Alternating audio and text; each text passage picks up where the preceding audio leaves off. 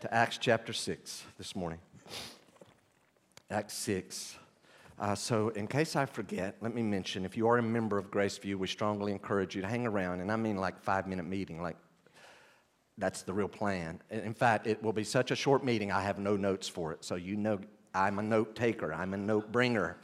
And I don't have notes for this one, so it really should be really quick. I mean, to the point, and we'll get you out the door. So we'll, after the service, I'll make sure that I don't forget, because Lord willing, I will get caught up in this. And um, we'll give you like five minutes to clear out, hit the restroom, grab your kids, come back in. It'll be a brief uh, five minute meeting. Very important one, by the way. Very important one. The first of two. We'll have a follow up meeting in four weeks from today. And you'll know why at, at that meeting.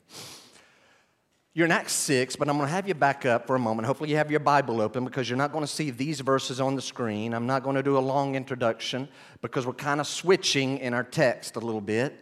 Um, we're getting a report card this morning from Dr. Luke, who is a historian of the time, and he's kind of given us the background of the early church. And so, if you have your Bible, you'll have an advantage here because, again, this will not be on the screen. I'm going to hit just a few verses that give us the context of chapter 6 this morning. Look at chapter 4. Go back there. Chapter 4. As you're turning there, here's the scene. The early church started with 120 in the upper room. Back in chapter 1. Chapter 2, the Holy Spirit falls upon them.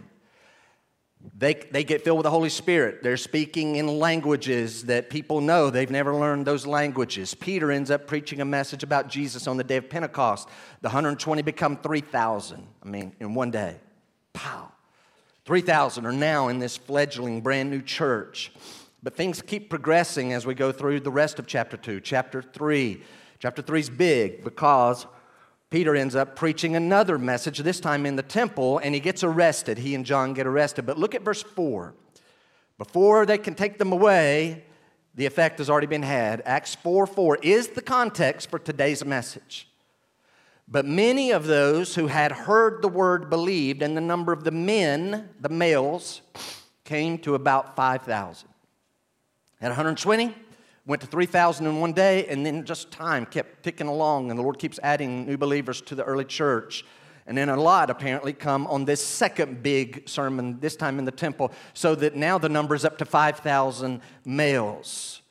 Flip over if you're into Acts 4, look down to verse 32. This is the context of today's message. This is the context. So we know the males are up to 5,000. You can kind of figure in the women and children that are in the early church. Chapter 4, look at verse 32. Now the full number of those who believed were of one heart and soul. Man, they were unified. And no one said that any of the things that belonged to him was his own, but they had everything in common. People are sharing. It was awesome. They were unified, they loved each other. Verse 38. And with great power, the apostles were giving their testimony to the resurrection of the Lord Jesus, and great grace was upon them. Now, here's your context for today 34 and 35. There was not a needy person among them. Thousands of people in the new church. Wasn't a needy person among them. Why?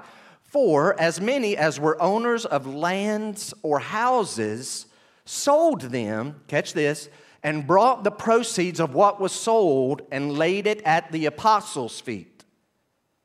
So the apostles are now having this money come into them to meet the needs of the poor because people that have means, they're selling their houses and lands. And here they're bringing it, and they laid it at the apostles' feet. And then verse 35 finishes, and it was distributed. It was distributed to each as any had need. Flip over, if you would, chapter 5. Two more quick sections, you don't get the context. Chapter 5, look at verse 12. Now, many signs and wonders were regularly done among the people by the hands of the apostles, miracles.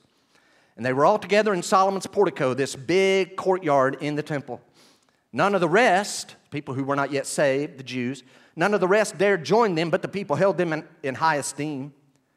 And verse 14 in chapter 5 is another quick report card.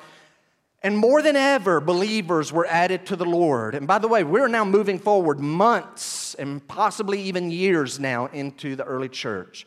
Verse 14 of chapter 5 More than ever, believers were added to the Lord, multitudes of both men and women. Multitudes. We already know chapter 4 said there were 5,000 males. It, it just keeps on coming. The church is growing. A few weeks ago, I made a comment that the best estimates they have are that Jerusalem was between 30 to 60,000 people around this time. What we're describing is Jerusalem is swelling. We know it burst at the seams when they had one of the three feasts every year, like hundreds of thousands of people would come in the city of Jerusalem. But I believe what's being described is like, whoa, there's population, it's getting crowded here in Jerusalem. The spaces are getting all used up, and there's a reason this, this church thing over here is really growing. And then the last thing I'll do for context is verse 42 that I really didn't get a lot of time in last week, and that's fine. This is the context of chapter 6. So here's your context 120, 3,000, 5,000 males, multitudes of men and women, miracles are taking place. The apostles are, are doing all these massive things. The church is basically taking over Solomon's portico there in the temple. And in verse 42, and every day in the temple and from house to house, they, meaning the apostles, did not cease teaching and preaching that the Christ is Jesus. Every day they're teaching and preaching. And remember, chapter 4, there was no need because people were selling their items and bringing the proceeds to the apostles. 120. Whoa! 3,000, what are we going to do? Keep coming. 5,000 males, what are we going to do? They keep coming, they keep preaching, keep teaching. And now we have chapter 6. Look, if you would, verse number 1. Now, in these days, when the disciples were increasing in number, what a glorious time, what a wonderful time. When the disciples were increasing in number, a complaint, it's the first time we've had this in the church, a complaint by the Hellenists arose against the Hebrews because their widows, the Hellenist widows, were being neglected in the daily distribution. So the Hellenists are starting a complaint against the Hebrews.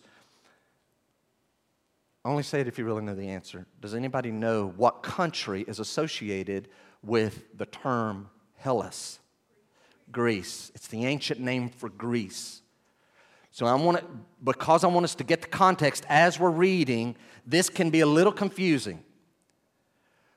There arose a complaint by the Hellenists against the Hebrews. What I need you to understand right at the outset is both of these groups are Jews. Both groups, the Hellenists are Jews, but there is an association with Greece. They're associated with the Greek culture and you had the Hebrews, they're called Hebrews here, they're Jews too. Both groups are Jews. The church was only Jewish at this time. So don't think Jew Gentile, that's happening. No, that struggle is going to come in chapter 10. So both groups are Jews, and I hopefully am able to briefly describe the difference in a moment. I just want you to get that now. So here's what's happening a complaint has arisen by the Hellenists against the Hebrews because their widows were being neglected in this daily distribution. Verse 2. And the 12, we know that's the apostles, summoned the full number of the disciples. In other words, we need both groups together. We've heard what's happening. Where did this meeting take place? I'm assuming it had to take place in the temple because nowhere else is going to be. I mean, this is a big meeting. They probably announced it. Okay, all the house churches, we need everybody that can get there for this big meeting. And the 12 summoned the full number of the disciples and said, So here it is, you know the complaint.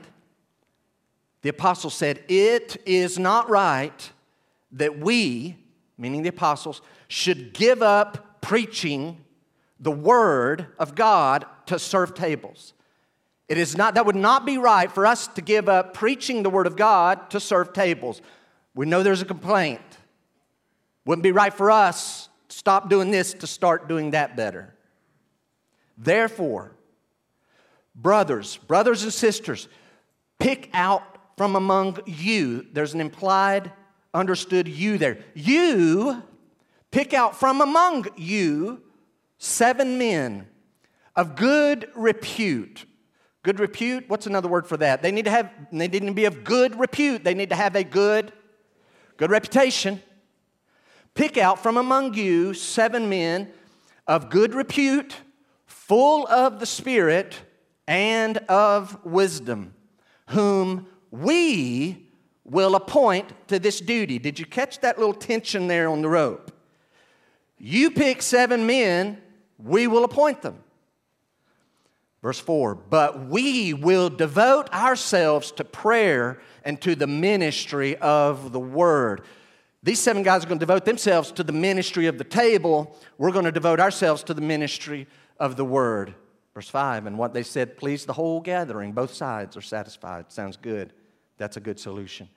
What they said pleased the whole gathering, and they chose Stephen, a man full of faith and of the Holy Spirit. Stephen is going to end up being the primary person uh, as we go through the second part of chapter 6, all through chapter 7. Very, very important man. Uh, not given the status in most Christians' mind. That, I mean, this guy is a giant of the New Testament. Super important. I'm not going into it today. Those phrases full of faith, full of the Holy Spirit. Back to verse 5.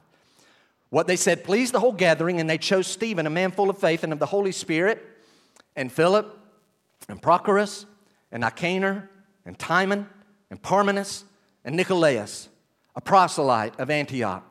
So when they picked their seven people, they end up picking actually a Gentile who became a Jewish proselyte, and he's from up north in Antioch. And some people think that Luke was from Antioch, and that's why he kind of slid his hometown in there as he was writing, and the Lord allowed it. Not sure. But we know this Nicolaus, he's a proselyte from Antioch. These, so they picked these seven men. By the way, I will, I'll throw this in lest I forget later. All seven of these names are Greek names. That's interesting. Note that in your mind. All seven of the men they picked to deal with this issue, they end up picking names of men, men with names that are Greek. Doesn't mean they were all Hellenists, but it kind of lends itself to make us think that they chose all Hellenists to now lead this task. These they set before the apostles, and they, the apostles, prayed and laid their hands on them. And we'll get this next report. And the word of God continued to increase, and the number of the disciples multiplied greatly in Jerusalem, and a great many of the priests became obedient to the faith. Would you notice with me this morning? You guys know I love five, uh, three points usually. Today we couldn't get around. Uh, we needed at least five um, points to make this morning. Number one, out of verse one, let's notice the problem. There is a problem in the early church.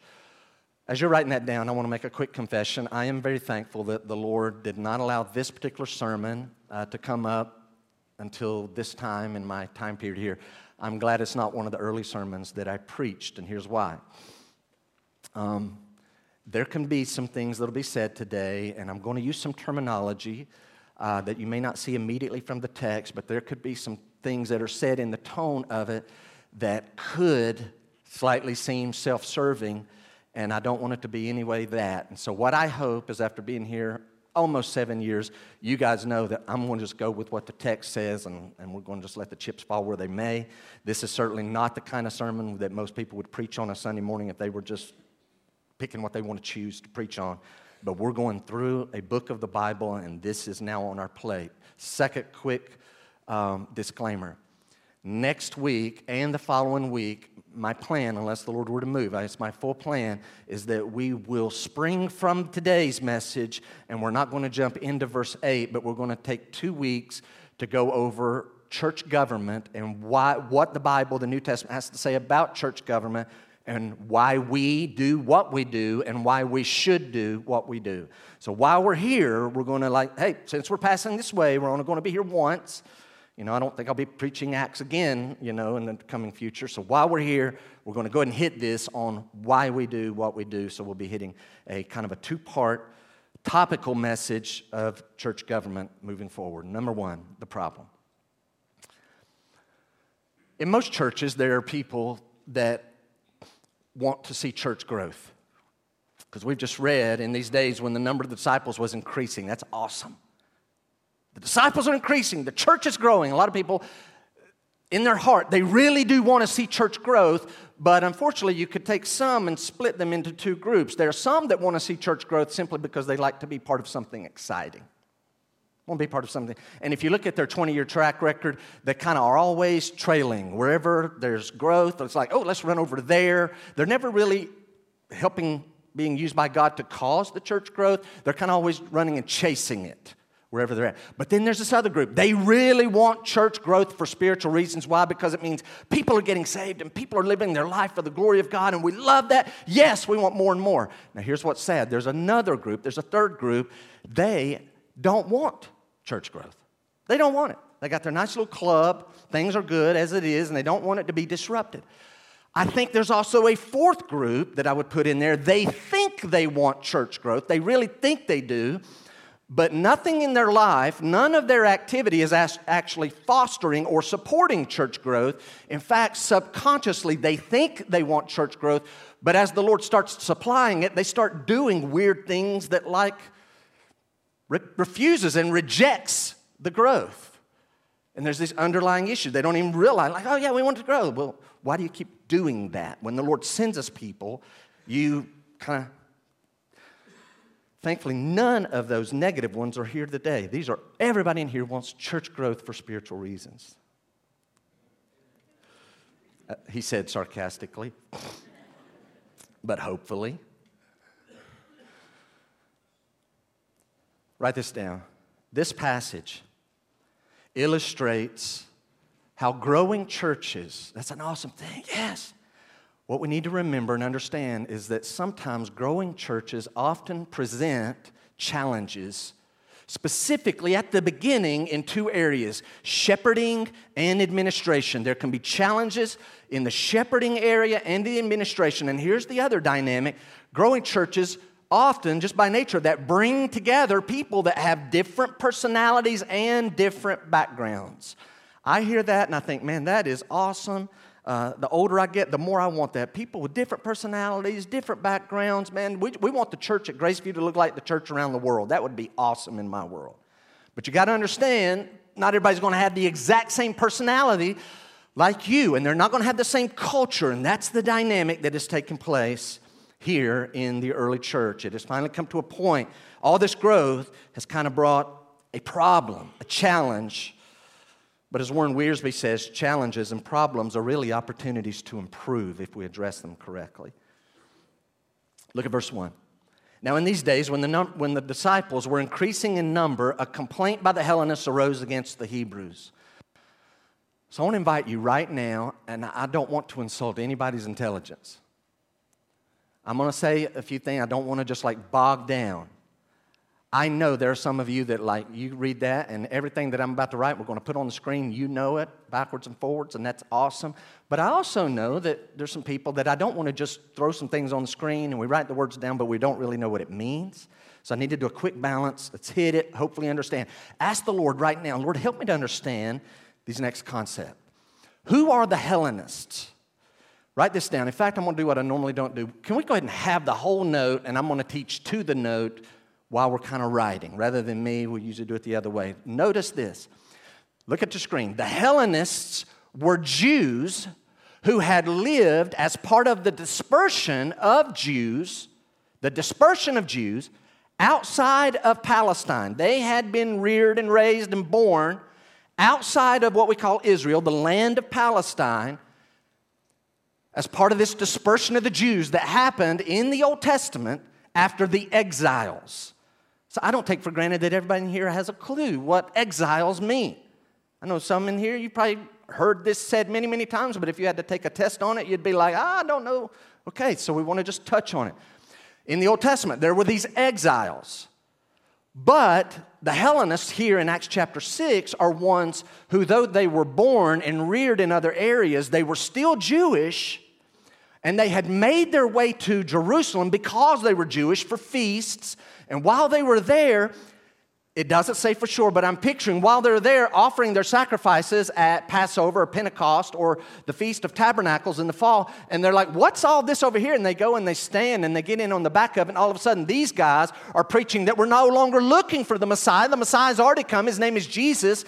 He's more than a great deliverer. He's a savior from sin because he died on a cross and he's resurrected and rose again, and he's empowered these guys to give his message. And here they came from out of town and they're here to do this. They end up hearing this, and in the moment they get saved saved by faith, putting their faith and trust in Christ. And now, rather than just go back home, they just stay in Jerusalem. That's why I believe Jerusalem's swelling. It's swelling. Because these Hellenists are swelling the ranks of the, of the population of the city of Jerusalem. So you see the first part of that. Does that make sense? Watch. If you were to go back and study like the 750 years of history, I'm not going to do that now right before the time of Christ, go back 750 years, you would find a group called the Assyrians. You've heard of Jonah and Nineveh. The Assyrians came and conquered the northern part of Israel and they put those Jews in exile. Not all of them, but their best and brightest. And they took them to outside lands. Later on, the Babylonians defeat the Assyrians, and the Babylonians carry away in exiles the best and the brightest of the southern Jews down in Judah, and they carry them away to other lands. So the Assyrians are replaced by the Babylonians, but who ends up beating the Babylonians? The starts with a P. The Persians come, this is just world history, it's not just the Bible. The Persians defeat the Babylonians. And then the Persians say, hey, Jews that's been brought into exile, you can go back home because no nation is, is so attached to their land as the Jews are to their land. Like God has given them, there are boundaries named, specific boundaries in the Old Testament. This is their land. And so the Persians said, You can go back home. Some Jews went back home, some delayed, took their time. And some had never made it back at this point, but they're still Jewish. And so they still go for the feast and they go back home. And of course, now you say, well, then why are they called Hellenists? Because who eventually defeats the Persians? Again, we're covering 750 years.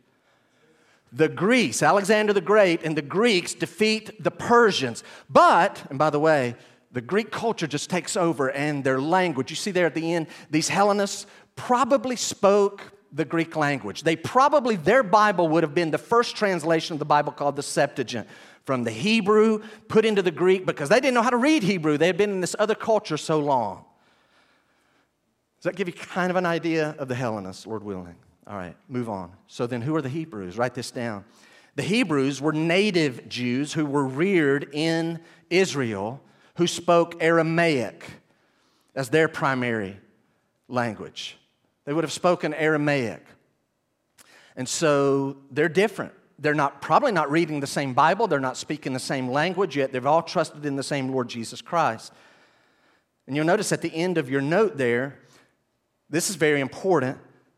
And we're talking about Judaism here. So Christianity is not Judaism, but within Judaism, there was a rivalry between these dispersed Jews who had never made the move to move back into the land of Israel, and those who either their forefathers or they themselves, we've moved back to the land. And so there's this looking downward of what's here called the Hebrews, this group of people.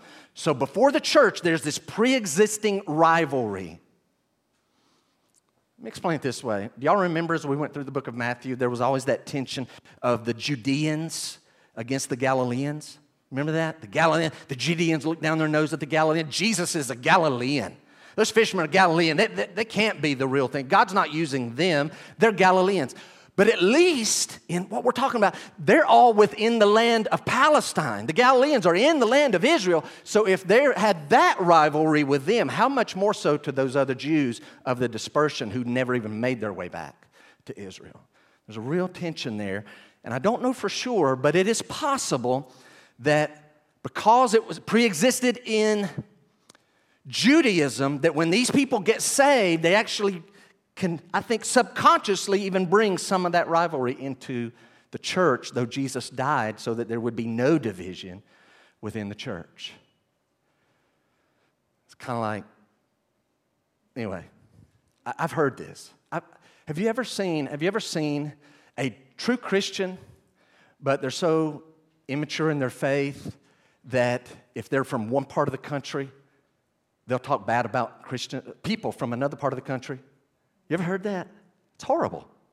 Or one fan base is a Christian and like really it seems to have like a problem with people of another fan base of a sport where they kick a piece of leather around. And you feel like like you're joking, right? Huh? You are joking, right? Yeah. No, there's a rivalry. It's almost like their little football rivalry gets to make its way into the church. I'm glad we don't have that here. Really, I've never sensed that. I don't think that. If so, you need to repent really quickly. That would be horrible. Um, so, what's taking place? Look back at verse 1 and let's finish the first point quickly. In those days, when the disciples were increasing in number, complaint by the Hellenists arose against the Hebrews because their widows were being neglected in the daily distribution. So, what's taking place? We don't know for sure. So, I'm going to throw a couple of things out. It is clear that what has happened at this point is this distribution where the apostles are receiving people's money. They sold their houses and land to help take care of the poor. As the money keeps coming and the church keeps growing more and more, now all of a sudden it's gotten too big for them to do on their own. So they probably have some helpers.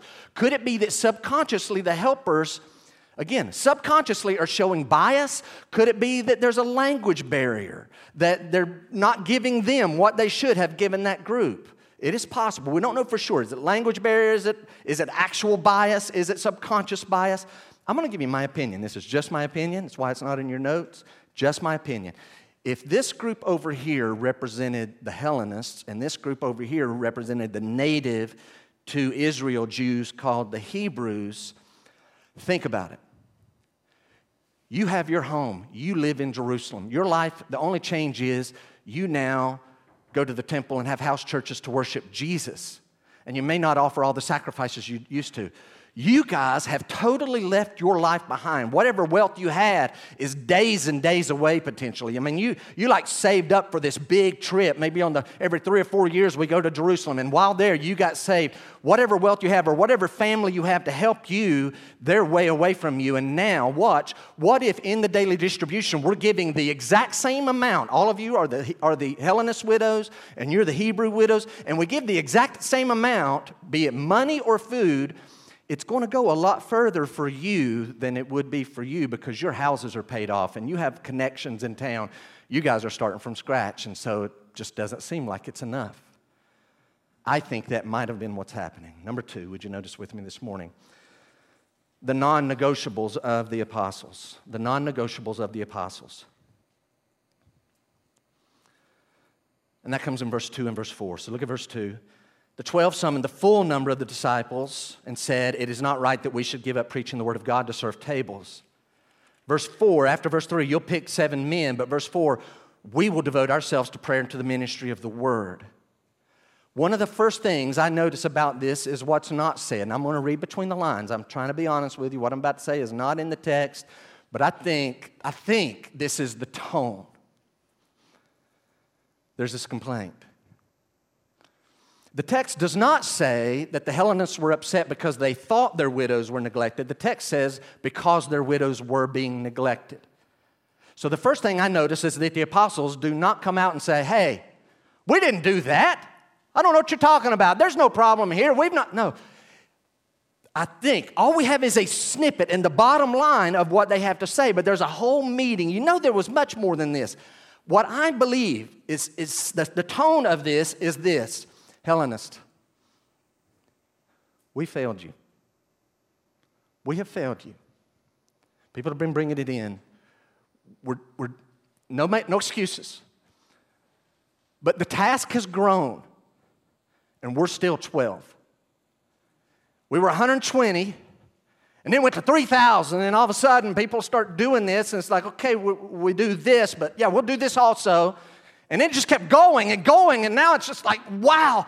And it isn't right, it wasn't intentional, but we failed you because we're limited. We are really limited in our time. We have the same 24 hours in our day as you have, and we're limited in our ability. We're fishermen, okay? We're just fishermen. That's what we do, but Jesus taught us and commanded us and called us, and so now we do this. This happened. And we've, we've been doing the best we can, but we have failed you. And we're sorry. But the solution is not for us to give even more of our time to fix this. That's not the solution because if we do that, now we've not only neglected you, we will be neglecting something far more important, and that's our preaching. So we hope you understand we're really sorry. We have a plan, but the plan is not us to give more time to this. It can't be that. Verse number two has a phrase at the end of it. It's not right that we should give up preaching the Word of God to serve tables. What is serve tables? Write this down if you're taking notes. To serve tables refers to monetary matters, meals like food, or both.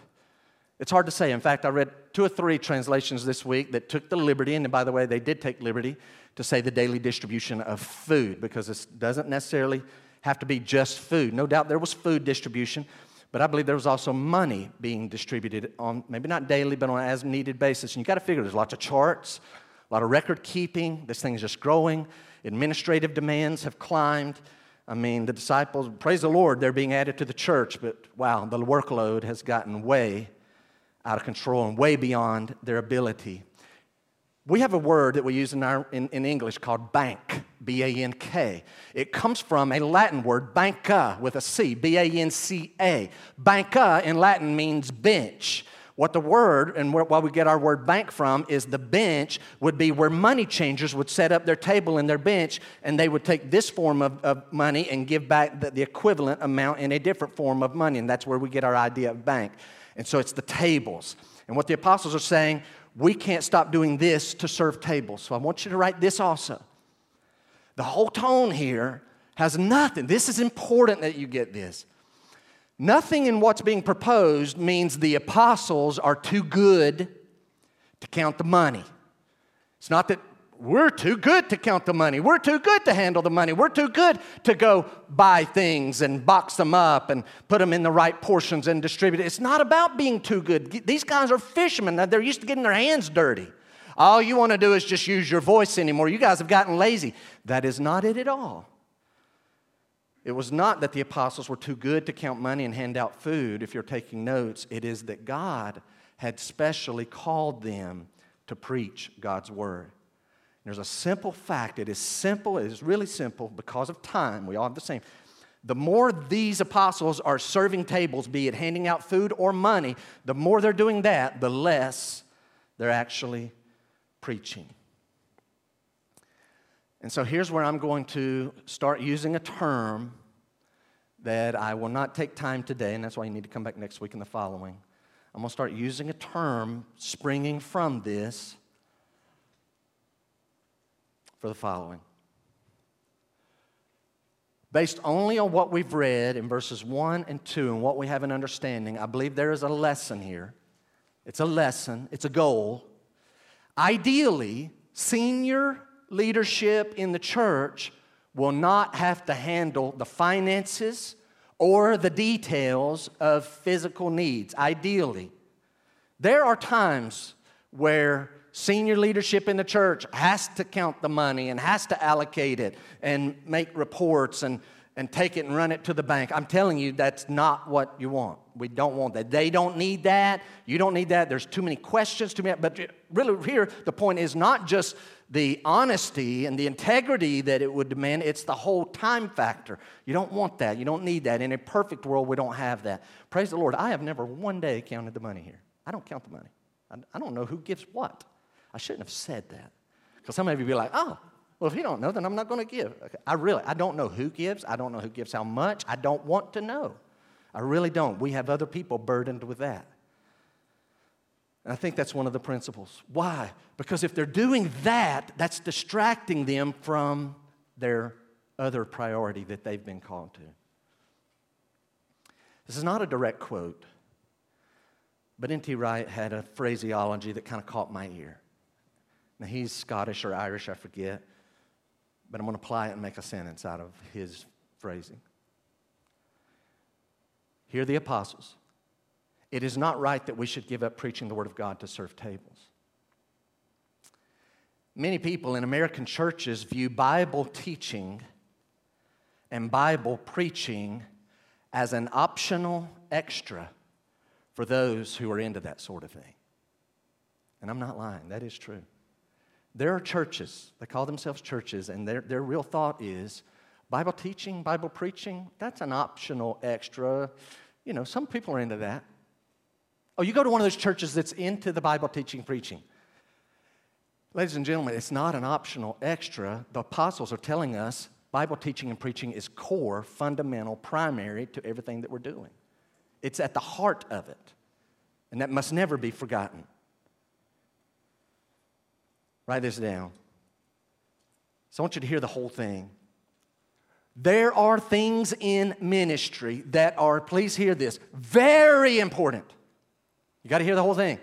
There are things in church ministry that are very important and they must be done. I mean, they are crucial. They have to be done. They're very important. But they are not so important that those who teach and preach the Word of God need to stop teaching and preaching the Word of God in order to do them. They're very important. They have to, we got to do this. But it's not so important that those you say, so what should happen? Those who teach and preach the Word of God, in response of that, instead of like, this is important, has to be done, I need to know what they have to do is lay aside the spirit of indispensability, lay aside the narcissism, and just admit this has to be done. This is important. But I am limited. They have to admit and confess their limitation. And they have to admit and confess God really has indeed equipped and gifted other believers with the ability to carry out these same tasks just as good and in many cases better than we can do it.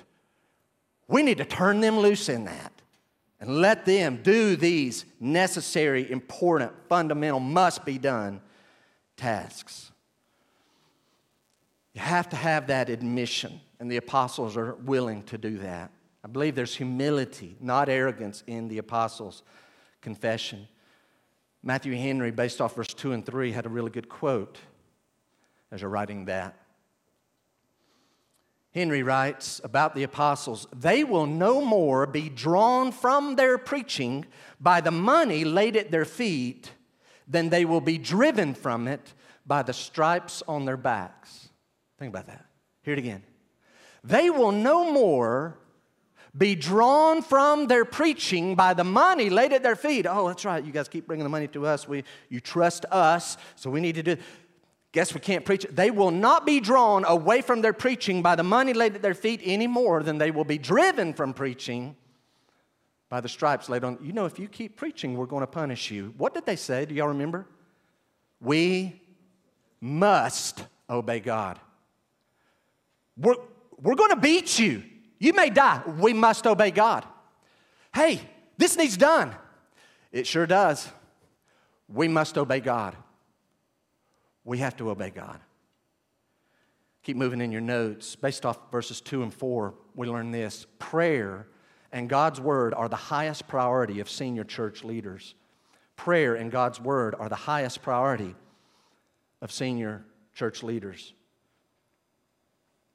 What it means is people who teach and preach cannot stop feeding spiritual food to eternal souls to go do a great thing by feeding and clothing physical bodies that are temporary. They can't stop feeding spiritual food to eternal souls to go put physical food into temporary bodies. For them, that would be wrong because others can and are gifted and desirous to do these things. Why would this one group hog the whole process? And it's hit a point. It's time to grow. It's time to improve. We can't do it anymore. We failed you. Search you out among you seven men. The Lord knows the specifics. Here's my fear I believe there are some senior church leaders, they are devoted to prayer. They're devoted to prayer. Man, they pray. But they're not devoted to the Word of God. Man, they pray.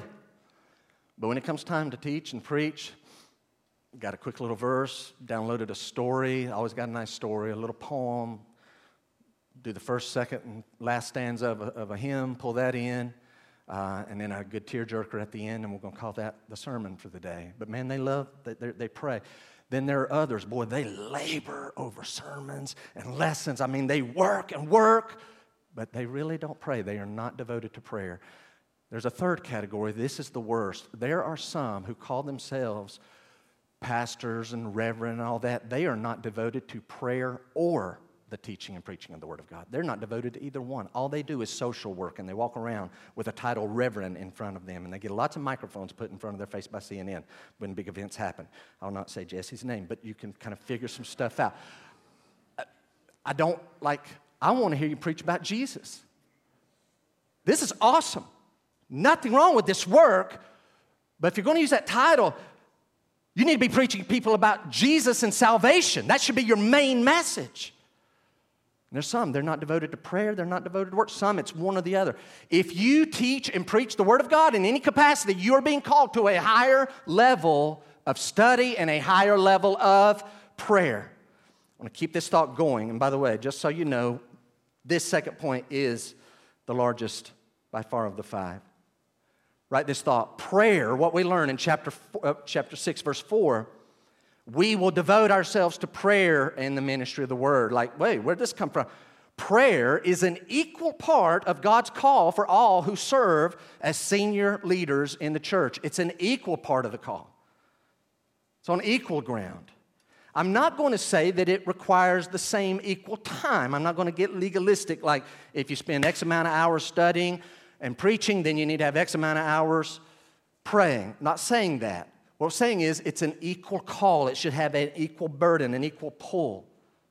So, to be clear, all believers need to be praying. All believers need this is in no way means, I guess, other church members and deacons don't need to be about prayer. No, all believers need to be praying. But those who are in senior positions of leadership better be praying more than everybody else. Why? Yes, more than everybody else. It's your job. You do it, it's your task, it's part of the call. Don't just get out there and labor over sermons. You got to labor in prayer. Here's what I have found in my life is my life. I have found that the real secret to prayer, to power, is prayer. That's what I have found. The real secret is prayer. I've learned this. God can reach people without my preaching or anybody else's preaching. He doesn't need our preaching. But our preaching can never reach anyone without God's power. Prayer is on equal footing. If a senior leader in the church neglects prayer, by the very nature of his position of leadership, he has an even more negative effect of other church members who also neglect prayer. No one should neglect prayer, but those who are in positions of senior leadership should pray even more.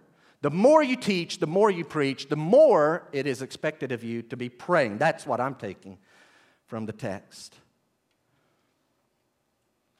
Just before we hit the third point, would you join me in 1 Timothy? It's the only, I think, the only time I'll have you step over and look at 1 Timothy chapter 4. It's just one of the several places.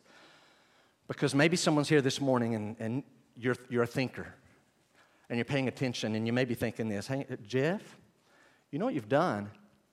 You have just kind of taken an arbitrary leap away from what it's talking about here in the Bible about the apostles, and you've kind of just started applying it to this terminology that you have of senior church leaders. Are you allowed to do that? Is that right? You're kind of saying what this over here is also about this group, and that could get dangerous. Okay, is it? That's a good question. Look at 1 Timothy chapter 4. Look at Paul has left Timothy. Paul's going to Greece. He's left Timothy in a city called Ephesus in what we call Turkey. Timothy, I'm leaving you here. You're going to set things in order. And he's telling him, I hope to come back to you soon, but I want you to set things in order in the church and how they should be. And so he's kind of leaving him as the senior church leader. Though Timothy's not an apostle, Timothy is being placed as a pastor in this setting, and he's going to be over other pastors and among other pastors because Paul the Apostle has now moved on. Look at what Paul writes to this pastor who's there to kind of make sure the other pastors in the local ministry there after the apostles that it stays on track. Look at chapter 4, verse 11. Timothy, command and teach these things. Timothy, command and teach these things. Let no one despise you for your youth. Timothy, I know you're only about 30 years old and you're in this culture in this day and age where 30 year olds are way down on the totem pole. You let no one despise your youth, but set the believers an example. Timothy, here's your job. You need to be teaching, you need to be commanding, and you need to be setting the example. Verse 12 again. Set the believers an example in speech, in conduct, in love, in faith, in purity. Watch verse 13. Here we go. Until I come, devote yourself. Devote yourself to the public reading of Scripture, to exhortation, to teaching. Timothy, do not neglect the gift that you have, which was given to you by prophecy when the council of elders laid their hands on you. Practice these things. Immerse yourself in them so that they all may see your progress. Keep a close watch on yourself and on the teaching. Persist in. I think we got it the fifth time, Paul. I think we got it the fifth time.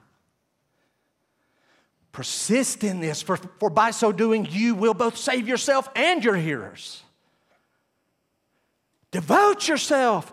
Do not neglect. Practice. Immerse yourself. Keep a close watch on. Persist. Yeah, that chapter 6 in Acts, that's just about the apostles, right? No. Write it down. The emphasis in Acts 6 was not just about the calling of the apostles, it also applies to pastors who must devote immerse themselves in the public reading, in the exhortation, in the teaching. This is going to dominate your life. And I believe verse 16 there in Timothy also implies prayer. I mean, you keep a close watch on yourself. I think what Paul's telling Timothy Timothy, when you are praying your private life, you are actually serving the Ephesian church.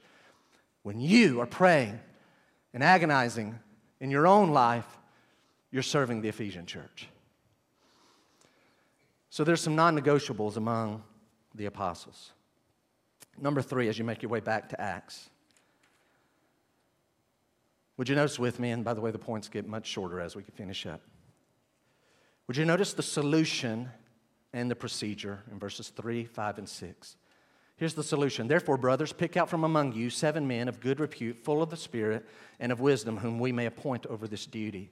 And then verse 5, and what they said pleased the whole gathering, and they chose Stephen and the list of the seven. Verse 6 These they set before the apostles, and they prayed and laid their hands on them. So here's the solution to the problem. What about, well, okay, that's great. You guys are going to keep doing that. But what's the solution for this issue that we're having here in the church? Pick seven men. Warren Wiersbe writes The apostles were not afraid to share their authority and ministry with others. That's important. I like that. The apostles, like, hey, this is your authority, this is your ministry, this is your responsibility. Anything I can share with anybody else, I'm going to share it. I want to let them do it too.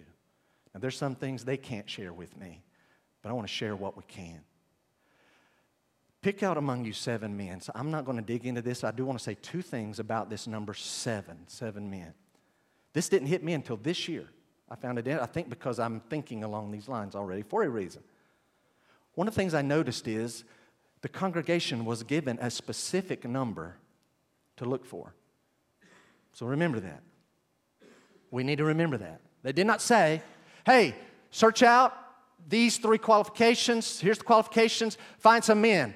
And then here they come to the next meeting. Oh, y'all find somebody? Yep, we're it. Wait, what? Yeah, 237 of us. We're ready to do it. 237 deacons. Uh, no, no, what we need is seven. We just need seven. But also, I want you to notice that the number seven here is not given as a mandate for all churches. This was a number that was come up to meet their specific need, their need. They were a church of 20,000 plus people, and they had seven deacons. And I've been in a church before that had about 400, 450 people, and had 15 deacons. Okay? Is that wrong or bad? No. I believe, I'm giving you my opinion, I think it's fairly safe to say, this church of 20,000 people is looking for seven people that's going to be full time employees. They're going to be full time employees. So it's unlike the other church where the deacons were all volunteers. We're probably talking about people that are put on the payroll and they're going to like, this is going to be your life now. Notice they were pleased. Look at verse 5. And what they said pleased the whole gathering. Why did that please them? I'm going to offer the following. They're pleased because their spiritual leaders are not dictators. Wait a minute, they listened to us, they cared. This matters to them. They're willing to take an action. So they're not dictators, they're pleased. Why? Wait a minute, let me get this straight. You guys don't want to handle the money? We'd really rather not. Take it for what it's worth. Opinion.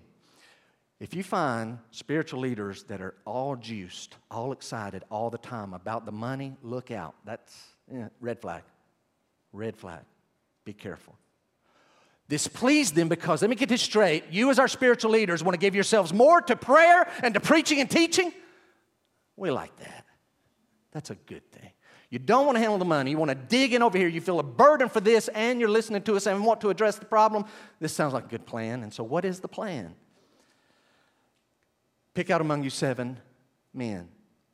Now, I realize this as I've gone through the week. My note there, the solution and procedure, is very misleading because of the note I'm about to have you write. It is misleading. Write this down. The Bible actually here gives us principles, but no specific details of the procedures for selecting deacons. It gives us principles, but not specific details of the actual procedure and processes of how to do this. I'm not going to bore you with various scenarios in my head, but I'm pretty confident it did not happen this way. Hey, we hear you. Here's the solution. We're not going to stop doing this, so pick you out among you seven men. I nominate Stephen. Okay, Stephen. Oh, Stephen. This one, that one, that one. No. Well, there we have. I nominate Bob. Sorry, we've already got seven. Bob looked like, nope. Nicholas was the last one. We're good. We've got our. That's not what happened. There was a process. Who took the lead? How did they go about doing it? What, how many other names were brought up beyond these seven? I'm sure there were many others, but it, through a process, they actually end up getting down to the seven that we see that have the Greek names that makes us think they may have all been Hellenists, which may have been a great sign of the grace by the Hebrews to say, you know what? You thought there was an issue, all, all the guys that are going to do it from now on are going to come from your side. We just want to make it right. Would you write this down? Each church must apply the principles, but adopt their own specifics. So the Bible doesn't give us specifics of the procedures, it gives us principles. Each church, because I've looked for this, I don't know that any church out there says, hey, we've read the Bible and here's the exact procedure of how you go down to the detail of how you find the deacons in your church. Here's exactly how the Bible, it doesn't say. It gives principles, but no details. Quickly, and lastly on this third point, and this is another one. If this strikes you as odd this morning and in any way self serving, I want to strongly encourage you please come back the next two weeks when we'll have time to defend this note. But while we're here in Acts 6, it is right to write the following. Verse 3 Therefore, brothers, pick out from among you. You pick out from among you. At the end of verse 3, whom we will appoint. Would you write this down? Democracy is not the biblical form of church government. Democracy, it is great for America. Democracy is not the biblical form of church government based on the New Testament. Did you notice what happens here? The people will nominate seven men, but the apostles are going to actually appoint and evaluate them. The Bible says they presented these seven and then they prayed and laid their hands. I've even wondered this was there any time gap between this praying and laying hands? Here's the seven that we're presenting to the apostles. And then they prayed and laid their hands. Was it simply laying hands and prayed and commissioned them? May have been that simple. But the laying on of the hands is saying, We approve of what you've done. We are associating ourselves with these men It's common throughout the Bible. When there's laying on of hands, if you were offering an animal sacrifice, what you would do is you lay your hands on that animal because it's going to be killed in your place. I'm associating with it, I'm identifying it. The scapegoat and the one that would be slaughtered, the high priest would, by essence, by identifying with, putting his hands on the sins of Israel, were going on the one goat. And the other goat was, again, being carried away, but there's an association. What the apostles are doing here is saying, we agree with your choice. We are identifying with it. We're associating. We are approving of this. But was there a gap of time? Is the prayer before that just a prayer of dedication, Lord, to use them? Or was it a prayer of discernment? Lord, lead us. Are these the right ones? It is, Lord. Okay. And then they lay their hands. And that's not real clear there. Would you write the following? This displays democracy is not the biblical way of church government. The people nominated, the apostles appointed, and this, again, I'm, I'm making a jump here, admittedly, that we're going to defend in the next two weeks. This displays a principle that those that God places in senior leadership do evaluate those who are appointed to other positions of leadership, in this case, the deacons. They do. The senior leadership. I know I've jumped from apostles in chapter 6, but I think we're going to see this played out throughout the book of Acts as we come to it. The Bible definitely talks about senior leadership in the church, and this is God's decision. God made a decision about senior leadership. It's going to come up in Acts chapter 11, Acts chapter 14, Acts 15, strongly in Acts chapter 20. It's in Hebrews chapter 13. It's in 1 Peter chapter 5. The key there is that those who are given this weight of responsibility, they are to be servant leaders. They are never to lord over people. They are not to be dictators and narcissists. They are to be in communication with God in His Word, communication with the Holy Spirit, and in communication with the people and hearing from the people. And in all of that process, the Holy Spirit and the Word of God directing. And if there's a time, these are the ones that we're nominating for this, these positions that have been put to us. We nominate these people. And then there's an evaluation. Why? Because those in senior leadership may know something about a candidate or candidates that doesn't need to go public, that is private, but possibly could disqualify from that position. And that's just common sense. Number four. Still out of verse three, would you notice with me? So we've seen the problem, we've seen their non negotiables, we've seen the solution and principles really rather than procedures. Number four, would you notice the qualifications of the deacons? Notice the qualifications. Verse number three, there are three that are named here. Paul will later on name like another 10 in 1 Timothy chapter 3. Would you look at verse 3? Therefore, brothers, pick out from among you seven men of good repute, full of the Spirit and of wisdom. Three things. And I'm going to combine them into one note. Watch. They have to be of good repute, they have to be of good reputation. And I want y'all to help me with the word. Think it first. Don't say it. They have to have a good, they have to have a reputation. They have to have a good reputation. Don't say it. A good reputation as what? They can tell some good jokes. Have to have a reputation of being humorous? Eh.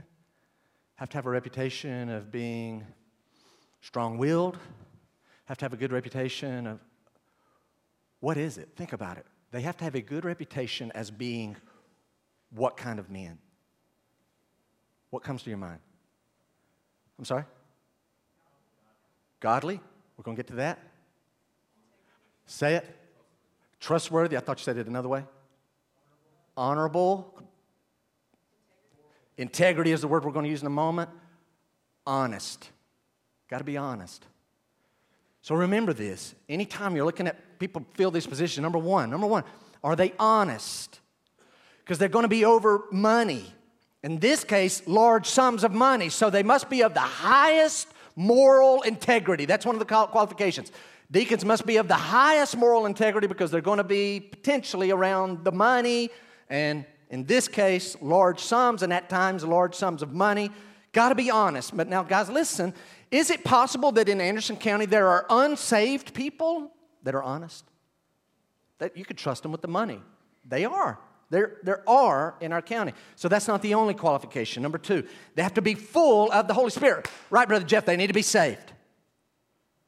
Uh, hello, everybody in the church should be saved.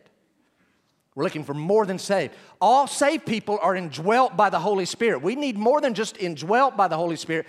We need men that have a reputation of being, I mean, honest, highest moral integrity, and men who are known to be men of the Spirit I don't believe, I've never met anybody that's always full of the Spirit, but they need to be like regularly full of the Spirit, not just indwelt by the Spirit, but full. And the word full, think of a sailboat, old sailboat, not the new ones that have the motor. Right now, we got the motor, the backup motor. That's great. That, that's the only one I would ever get in. You're not getting me in a sailboat. That's just, where's the real power? What if the wind like comes? I've read Acts 27 too many times. I'm not getting on those kind of things. But it's talking about when the wind fills the sail and it's empowering, it's providing the power and carrying that boat along. To be a deacon in God's church, you need to be like of the highest moral integrity, a man of the Spirit, a person that is known to be full and carried along. Y'all, y'all help me. What we've learned so far in the book of Acts, it's been a few weeks now, but what we've learned is when someone is full of the Holy Spirit, it always affects their what? Speech. Five of these guys we're never going to hear from again in the text, but two of them we're going to find they know how to speak for the Lord because they're full of the Spirit. Then, lastly, the last qualification they must be full of wisdom. So it's not just honest, that's great, that's not enough by itself. Saved, yes, of course. Spiritual, yes, spiritual, godly, spiritual men. That still is not enough. Everybody, listen, this is important. This is important what I'm saying. Being honest by itself is not enough. Being a spiritual man, a godly man by itself is not enough. The man must also be skilled and wise, have good common sense to practically jump in and be able to have skill toward finances or toward physical issues, working often with the hands if need be. Would you write this down? Deacons are not to be just honest or spiritual, they must also have useful skills to shepherd and administrate God's people and God's work. You could say it this way they must be good men and godly men and gifted men. They must be honest and spiritual. And again, skilled, gifted, wise. Last thought before we hit the fifth point this morning. The Amplified Bible writes of verse 3 quote, talking about the deacons here, these seven men that were nominated, they could be trusted with responsibility and authority. They could be trusted with responsibility. And they're onto it. What they're saying is, hey, we need you to find seven guys that when we give it, them this, we know it's done. It will be done. We are not going to have to worry about this. It will be done and done the right way. It'll be on time, the right way, and it'll be of the highest integrity. That's the kind of people we need you to find, and they put forth seven. John Stott gives the following, and I can't leave the fourth point without offering it to you. So we're talking about the qualifications. Stott writes, quote, It is surely deliberate, please get this, it is surely deliberate that the work of the 12 and the work of the seven are both called ministry or service. Serving tables, ministry of the word. They're both ministry means, sir, I'm in the ministry. Oh, you're in the service. Yes. Again, it is surely deliberate that the work of the 12 and the work of the seven are both called ministry or service.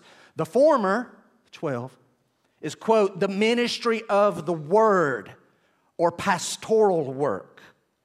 The ministry, the latter, it's called the ministry of the tables or social work.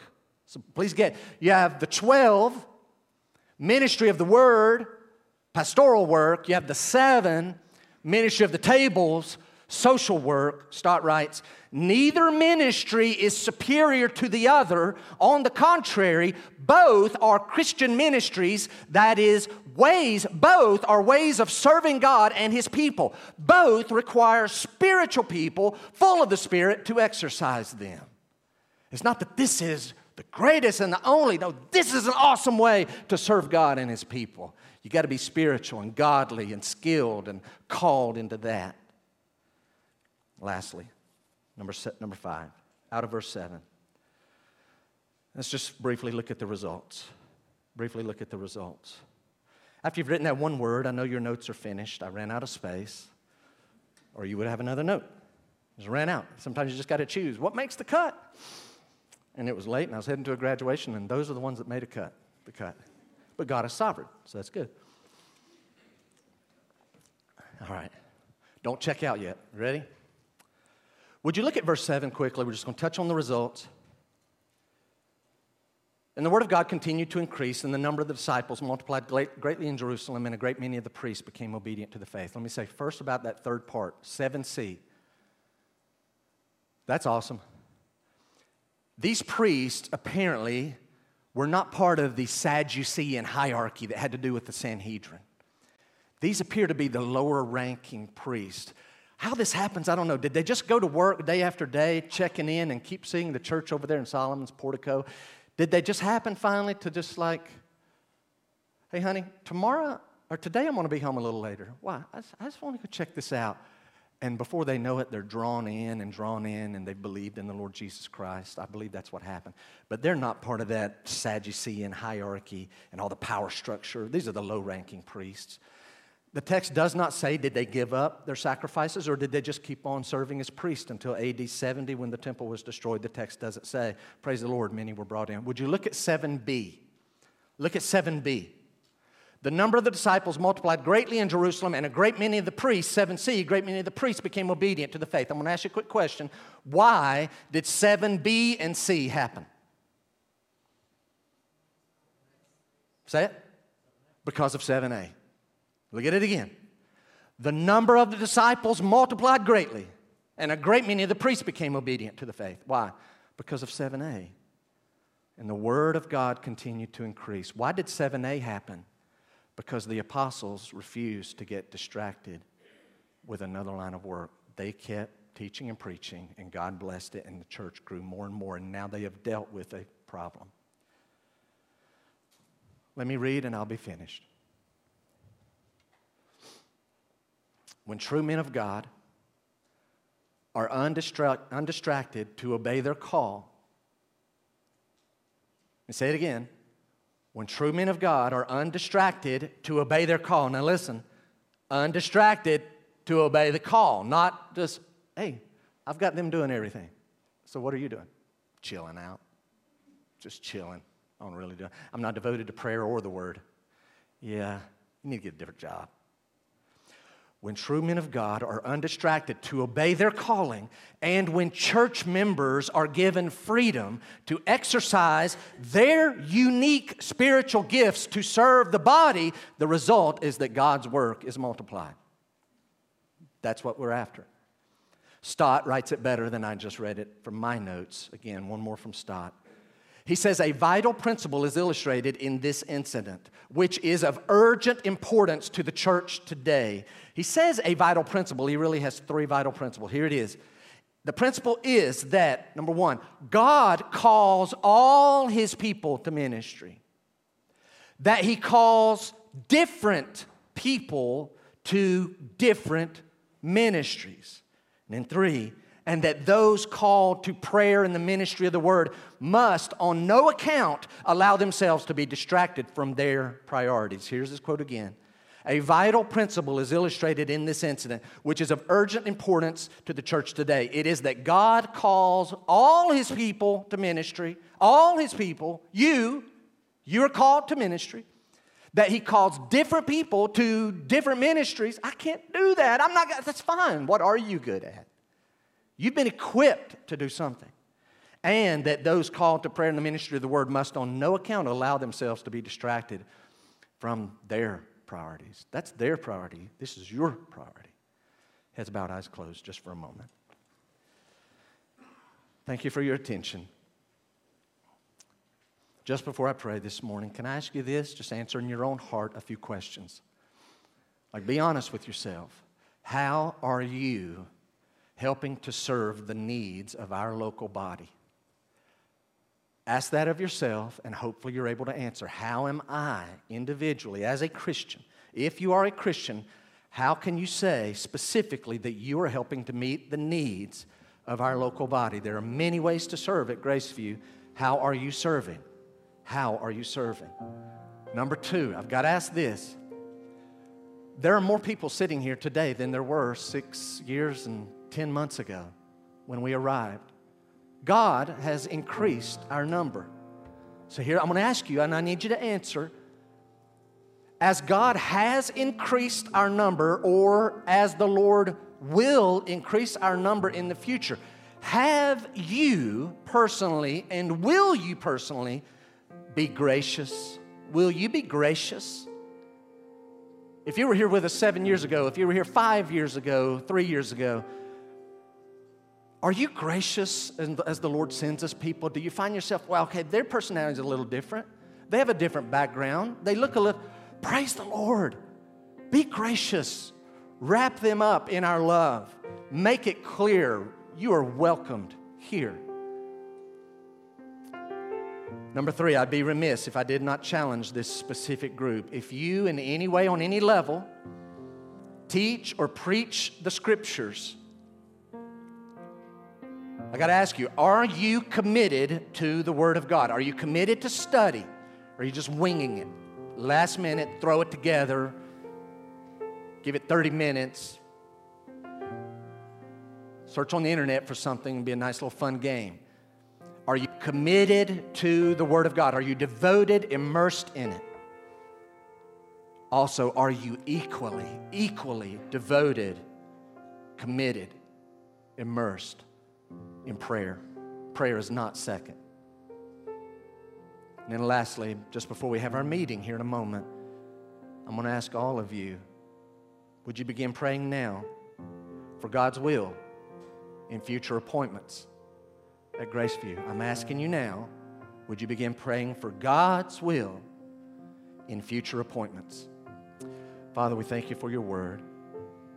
Lord, I know this unusual text today, lot of teaching.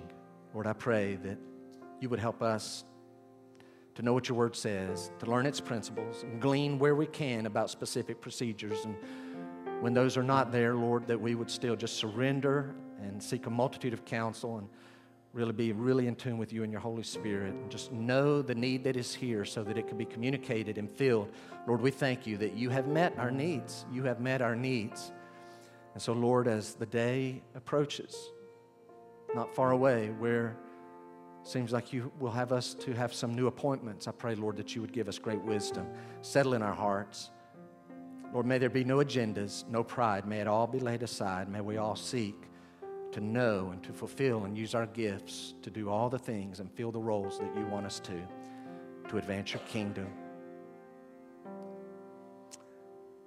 So, Father, I pray that we would be found to be a very gracious church. And Lord, we trust you to grow us as you see fit in your sovereignty. For Christ's glory, we pray in his name. Amen. Got a meeting in five minutes, all right? Five minutes. That'd be just the members, just the members.